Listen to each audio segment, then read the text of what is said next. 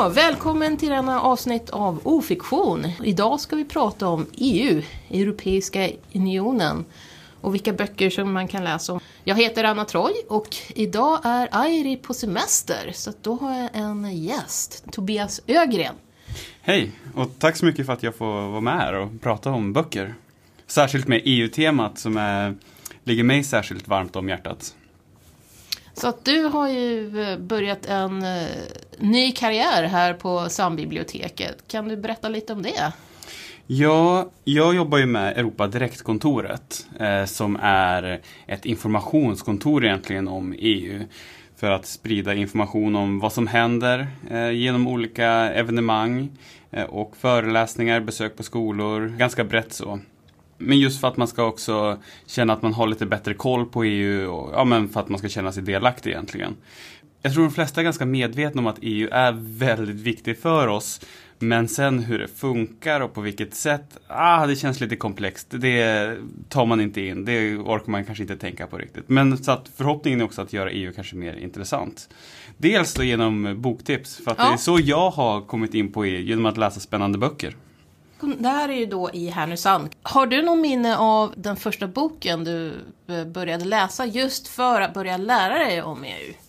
Ja, det vet jag. För att jag, egentligen så var jag intresserad av, alltså politik har jag alltid varit intresserad av.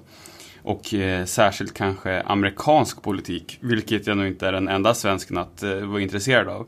Eh, och då var det, jag var på semester någon gång i New York vi var på den stora Barnes Noble butiken och jag köpte böcker för hela reskassan. Jag fick, inte ens, jag fick inte ens plats med alla i resväskan så det var liksom vilka kläder ska jag lämna för att få hem de här uh, biografierna.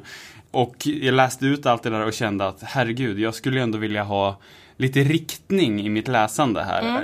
Någon som berättar för mig vad jag ska läsa, kanske vilka frågor jag ska fundera på när jag läser de här böckerna. Så därför började jag söka efter kurser helt enkelt, distanskurser vid universitetet i statsvetenskap. Och då var det just amerikansk politik och internationella relationer som jag ville läsa. Men den här kursen i eh, internationella relationer, den började först nästa termin. Så jag fick läsa en EU-kurs under tiden, för jag tänkte, ja men det är väl lite internationella relationer med EU.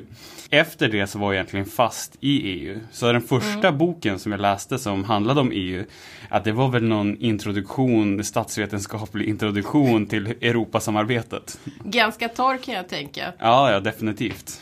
Hade du haft någon annan karriär innan och studerat innan eller det här var, var det här din introduktion in i universitetslivet? Eh, nej, jag, jag, hade pluggat journalistik innan och jag jobbade också som journalist vid den här mm. tidpunkten. Så att det här var mer bara en, ett litet sidoprojekt. För jag tänkte, jag läser ju ändå alltså, så mycket böcker eh, om de här ämnena på min fritid. Då kan jag väl lika gärna få högskolepoäng för det. Lite så var min taktik där. Då hade du turen att hitta ett jobb så du kunde utveckla det här. Ja. Jag ser att du har en hög med böcker här. Vill du börja med någon? Ja, men det kan jag. Jag kan ta en bok som jag har här. Eh, det är Per Wirtén som har skrivit den. Som heter Är vi framme snart? Drömmen om Europas förenta stater. Och den tänker jag passa bra som första bok för mig. Eftersom när jag började läsa om EU, då förstod jag inte riktigt vad EU var. Eh, såklart jag visste att länderna samarbetar och att det är ekonomiskt väldigt viktigt och allt det där. Men den här eh, tanken bakom EU hade jag aldrig satt mig in i. Och det var ingenting som vi var inne på i skolan heller. Särskilt när det handlar om Europas förenta stater. Det var, jag hade aldrig hört talas om begreppet ens egentligen. Och därför var det här en ganska bra bok för att eh, ja, men, sätta sig in i tankarna bakom EU. Kontexten är att den utspelar sig här och nu. Mm. För Per Wirtén, han är, han är journalist och Europavän, federalist tror jag han kallar sig till och med. Eh, och drömmer då om ett Europas förenta stater. Boken börjar med att dels få en ögonsjukdom.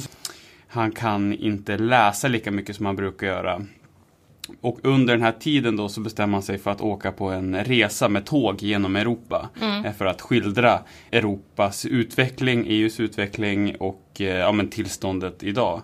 Så han börjar i den fattigaste delen i Bulgarien och reser till finanskvarteren i London. med tåg och gör olika nedslag under vägen.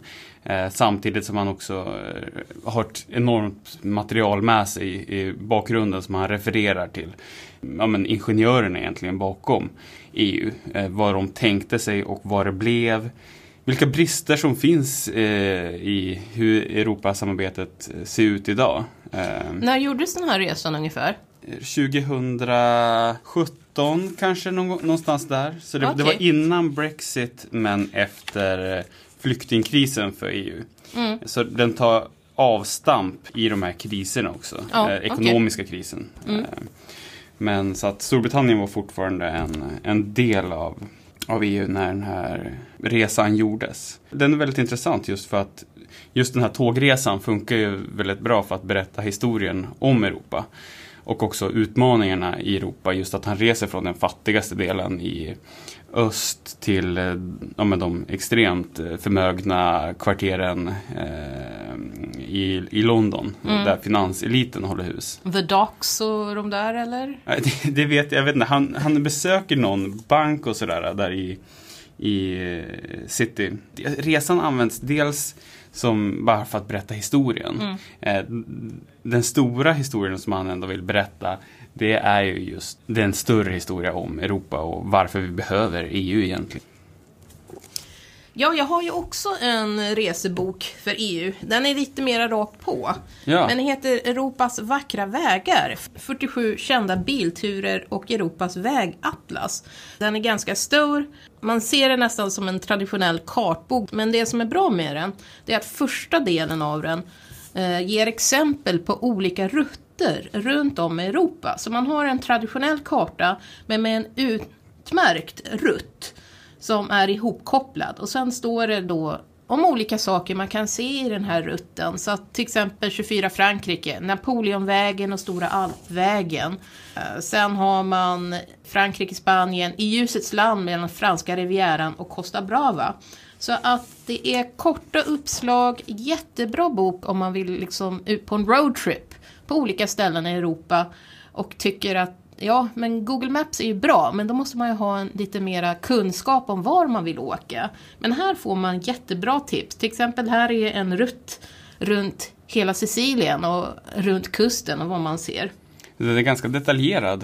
Eh. Ja, så att man måste nog komplettera med andra kartor för att få in detaljerna. Det är en väldigt trevlig översiktsbok om man skulle vilja åka på olika resor med bil i Europa. Den är kopplad också till gamla vägar. Allt från eh, till exempel den här gamla Saltvägen och Hansvägen. Verkligen en bok som tar vara på att det är resan som är målet. Eh, ja, det ser väldigt intressant ut. Jag har faktiskt aldrig, jag har inte rest så mycket med bil ute i Europa utan jag har oftast ja, men, tagit tåget eller så. Men det blir ju speciellt också när man är ute med bil. Att man kan göra de här små stoppen överallt. Här, man ser något intressant eller en, en trevlig avkrok och bara svänger undan. Det är ett speciellt typ av resande med bil. Vill man göra en bilresa så Europas vackra vägar kan vara ett ställe att börja. Ja, och nu vi, är inne på EU-tema också. Det är ju enkelt att resa i Europa eftersom vi inte har de här äh, kontrollerna vid gränserna utan det är bara blåsa, blåsa fritt rakt ner söderut om man är sugen på det. I alla fall när det inte är coronapandemi då. Men jag fortsätter med fler ja. böcker det finns, det finns ju många olika EU kan man säga. Det jag har blivit intresserad av det är ju de här tankarna bakom eh, EU och bakom Europa. Och då finns det en författare som heter Annika Ström Melin som har jobbat som EU-journalist länge. Hon var tidigare eh, Brysselkorrespondent på eh, Dagens Nyheter bland annat. Hon skriver fortfarande i, i DN ibland om EU.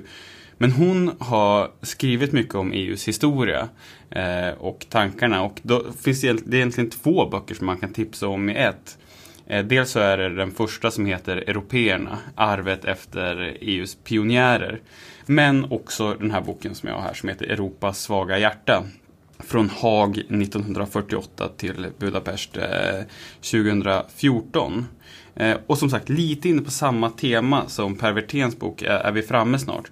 Men hon berättar också lite mer om historierna bakom personerna som eh, skapade EU.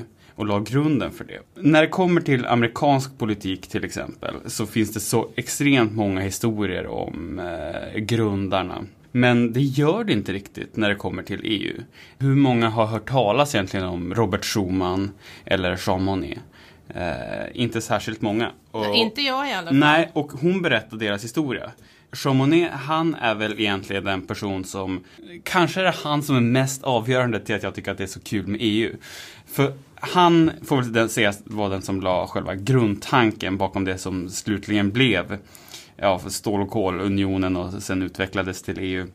Och vem var han egentligen? Jo, han var bara en väldigt, väldigt karismatisk fransman som jobbade som ja, men i konjaksindustrin.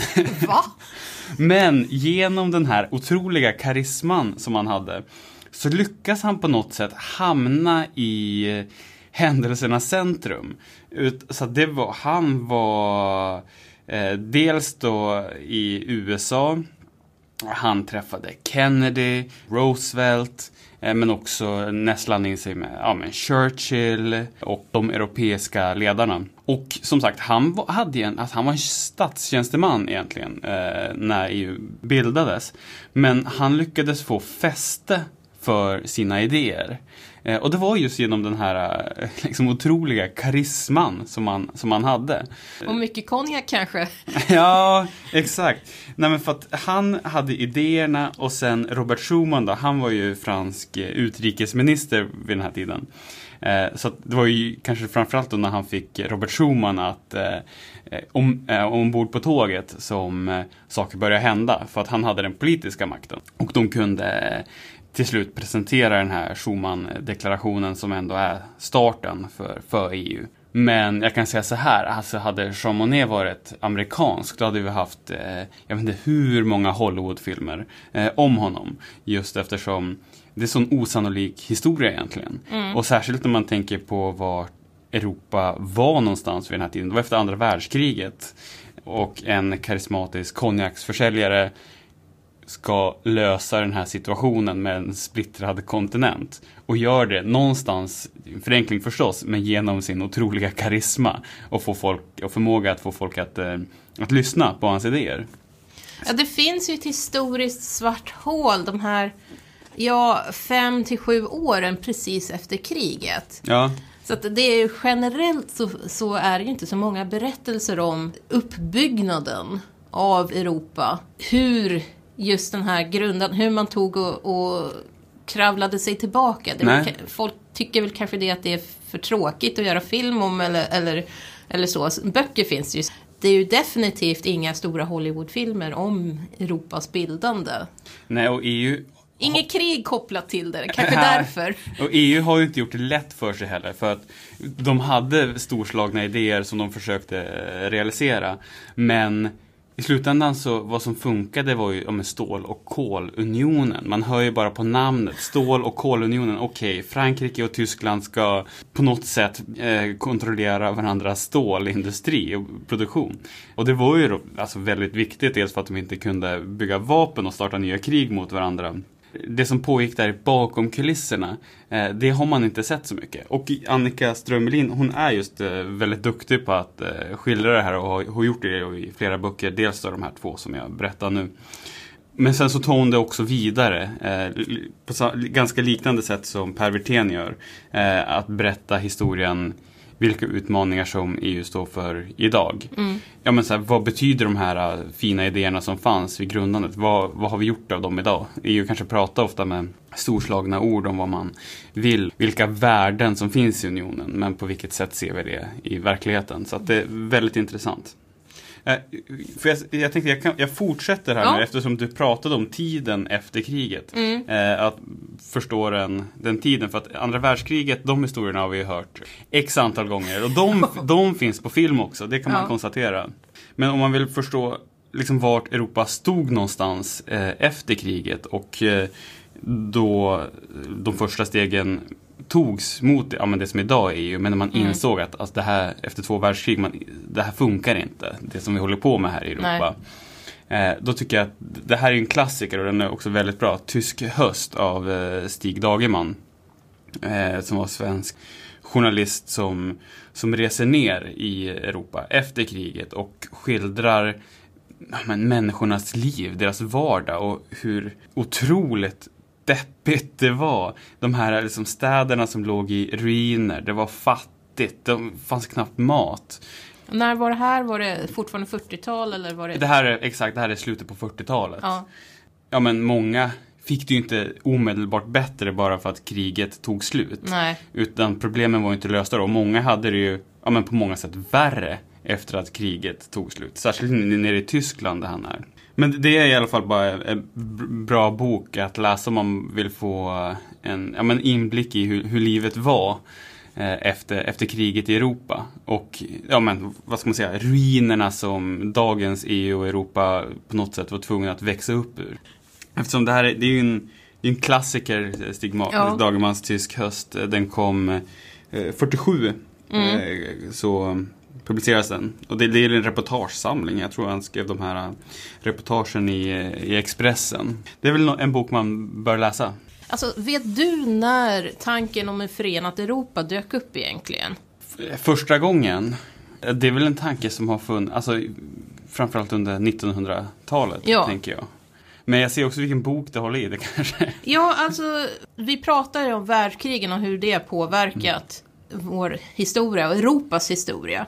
Och den boken som jag har här, den är skriven av Arne Norlin och heter Europas försvunna kungahus. Man kan ju säga att 1700-talet var ju då kungamakten började så sakta att försvagas i Europa.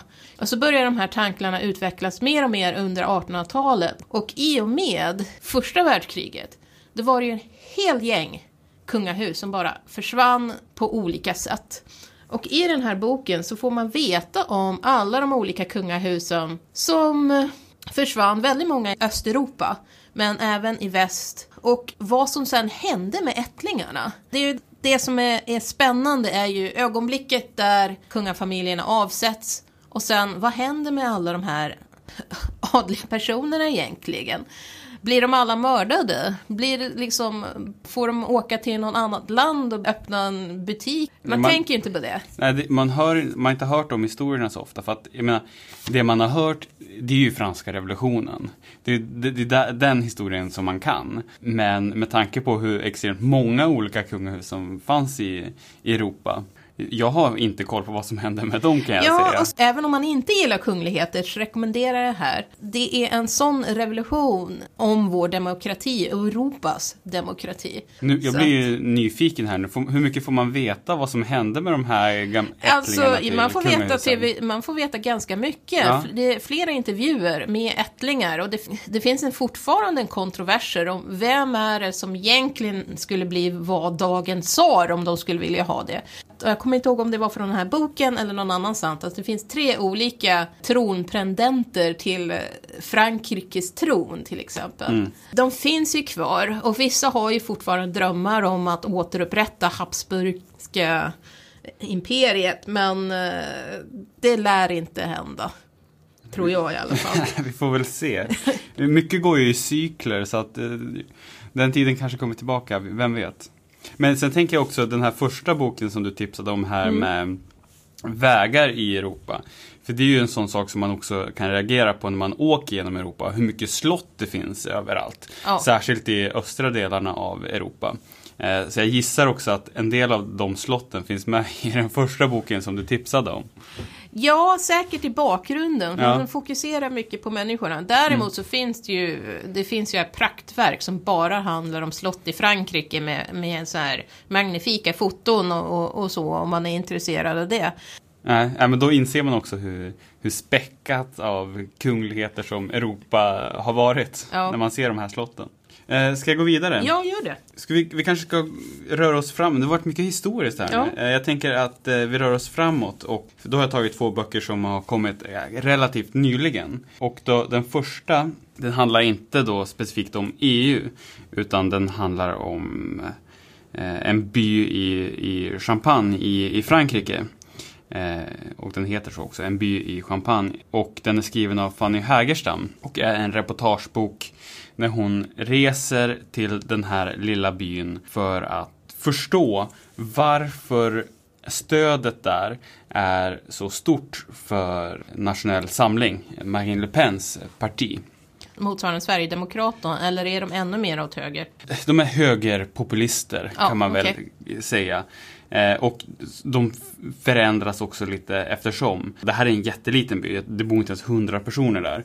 Men där har de som, där är stödet störst för just det som tidigare var Nationella fronten då, Nationell Samling. Det- Men det som är lite kul här är att hon är där under så pass lång tid. Alltså det är flera år som hon återbesöker den här byn och eh, ja, men träffa borgmästaren, eh, hans familj, personer som rör sig omkring där i, i samhället. Hon samtalar mycket med dem och eh, pratar mycket politik eh, med dem. Det är det det utgår ifrån. Sen är hon inte helt öppen med vad hennes syfte är riktigt i boken. Och efter ett tag så slutar de ha kontakt med henne, också personerna som bor i den här byn. Alltså är hon svensk? Hon, ja, hon är svensk. Så att då är det är ungefär den här konstiga svenska kvinnan som kommer och pratar politik och så tror de att hon är turist först och så börjar de undra, eller? Exakt så. Exakt så är det. Och eh, då, får, då får boken en lite annan eh, riktning. För då börjar hon mer berätta historien om partiet. Men de delarna är inte lika intressanta som just när hon är på plats här i, i byn. Och också träffa unga personer som jobbar inom eh, partiet. Det hon, som sagt, det hon skildrar här är ju dels klyftan stad landsbygd, högerpopulisternas, eh, men hur de har vuxit fram där. Det angår ju hela Europa. Det är inte bara i den här byn i Champagne som det här är ett tema. Men hon just zoomar in på dem för att berätta den historien. Det är också en av de stora utmaningarna i Europa och har varit det senaste decenniet egentligen. Så den, den tycker jag är läsvärd. En, en reportagebok, för att den ska bli intressant, så är det åtminstone för mig väldigt viktigt att det, inte, det får inte bara vara fakta. Utan man måste Nej. hitta de här personerna av kött och blod. Och som inte heller bara pratar om politik. För det är det som ligger under allt som temat. Men de pratar om eh, ja, men hur pommes fritesen ska friteras. Eller ja, men allt som pågår i deras liv. Och det tycker jag den gör. Det gör den bra. Så därför tipsar jag om den. Jag fortsätter här nu Ja. direkt med min sista bok som jag har Ja. tagit med mig. Eftersom den inte heller fokuserar helt på EU, utan den fokuserar faktiskt på grannen i öst, nämligen Ryssland. Och Putins nya Ryssland heter den och det förflutna skuggor. Och den är skriven av Sean Walker som är eh, Rysslands korrespondent och varit det för eh, The Guardian, en brittisk journalist. Precis som jag var inne på med Fanny Hägerstrands bok, historien om Ryssland och utvecklingen sedan Sovjetunionens fall väldigt intressant. Men det som han gör så bra är att han berättar det genom att träffa personer. Dels personer som har vuxit upp i Gulag eller i eh, Ukraina. En väldigt komplex historia. Det är svårt att förstå eh, Ryssland eh, och varför de gör som de, som de gör. Eh, mycket fokuserar på ja, men, eh, annekteringen av Krimhalvön. Men han lyckas hela tiden vart han än kommer träffa personer eh, som berättar om det här på ett engagerande sätt. Det, det är livsöden, men som är viktiga pusselbitar i den stora geopolitiska Ja. eh, bilden. Och det gör han väldigt bra. Och som sagt, Ryssland är ju viktigt att förstå. För de har ändå stor makt. Ibland så kan det vara svårt att förstå varför de gör som de gör. Och det är väl mycket det som den här boken också för, är inne på. Och vilken påverkan som just eh, Sovjetunionens fall har idag. Och hur man genom nostalgi eh, ser tillbaka på den tiden. Ja, utan Sovjetunionen och Ryssland så hade ju liksom EU an- kanske inte hållit ihop på samma vis. Det har ju varit den yttre fienden och ha en yttre fiende hjälper ju alltid en samling eh, olika enheter att hålla ihop. I och med att Ryssland, jag tror de försökte ju komma med i början lite sådär, men det blev ju aldrig av. Så att Ryssland har ju fortsatt att vara det här, kanske fin, inte fiende på samma sätt, men de har den yttre kraften. Ja, och Ryssland har ju förändrats så mycket också sen eh, Sovjetunionens fall. Där det, de gick i en demokratisk och öppen utveckling. Eh, men sen har det där svängt. Och där just Putin är en, en nyckelfigur. Och eh, de försöker ju fortfarande påverka Europa och såklart också vilja splittra genom att påverka inte minst i östra eh, EU. Det finns många splittringar Ja. i EU och Ryssland är ju inte sen på att försöka spä på de där splittringarna och göra dem större. Men också en bok med otroliga karaktärer. Och det kan vara, ja men Kadyrov eh, såklart, en, en otrolig karaktär. Det kan vara en hemsk diktator men det är, det är bra historier. Ja. Eh, Och det behövs en, för att man ska orka tänka på, om jag ser bara ja, men Rysslands utveckling sedan Sovjetunionens fall. Det kan låta lite torrt. Mm. Men när det finns eh, karaktärer och bra historier där så eh, är det engagerande. Och som sagt, det är väl det som är viktigast för mig när det handlar om eh, all facklitteratur och alla reportageböcker. Att det finns en historia där i, i botten som är engagerande. Och det är temat som går igenom alla böcker som jag har tipsat om här. Ja. Från bildandet av ja, men EU, dagens EU. Och just det här när vi pratar om Östeuropa, i alla fall jag har en tendens att glömma bort att det är många länder i Östeuropa som är med i EU. Jag har en bok som går in på en annan glömd del av det. Och boken heter De små folkens historia av Ingmar Karlsson. Men det är även lite nutidshistoria. Och den går in på alla de här mindre folkgrupperna som finns överallt och särskilt i Östeuropa små folkgrupper som försöker allt från att få egen, egen nation till bara att få deras språk att överleva. Och den här boken hittar man då mycket historia men även nutidshistoria. Och just det här att de pratar om vad är nationell identitet? Vad är det som gör en grupp till en grupp och ett folk till ett folk? Är det att alla har ett gemensamt språk? Är det att de alla ser ungefär likadant ut? Att man har samma ritualer? Den går igenom flera olika folk och olika exempel på det. Vill man dyka ner i lite mera okänd folkhistoria så det finns flera grupperingar än de länder som finns. Det man ju intressant. Och bra bok också när vi, om vi ska knyta ihop alla böcker som Ja. vi har pratat om här. Eh, För de första böckerna som jag började tipsa om det var ju när Europa låg i ruiner och vi var tvungna att hitta ett sätt att knyta samman de här Mm. länderna. Vad är den gemensamma identiteten? För det finns ju massvis av små olika identiteter eh, som ska på något sätt hänga samman. Eh, och det är också det som är EUs stora utmaning idag, att få alla att dra åt samma håll. Bra tips, den har jag inte läst. Den, jag blev sugen på den. Ja, men nu har vi pratat på en hel del och kommit med en hel gäng bra boktips. Flera här som jag känner att jag behöver sätta på min eh, lista i alla fall. Så att tack så jättemycket Tobias. Ja men stort tack för att jag fick vara med Ja. och prata om eh, favoritböcker, alltid kul. Ja, och tack från oss från Ofiktion. Hej då!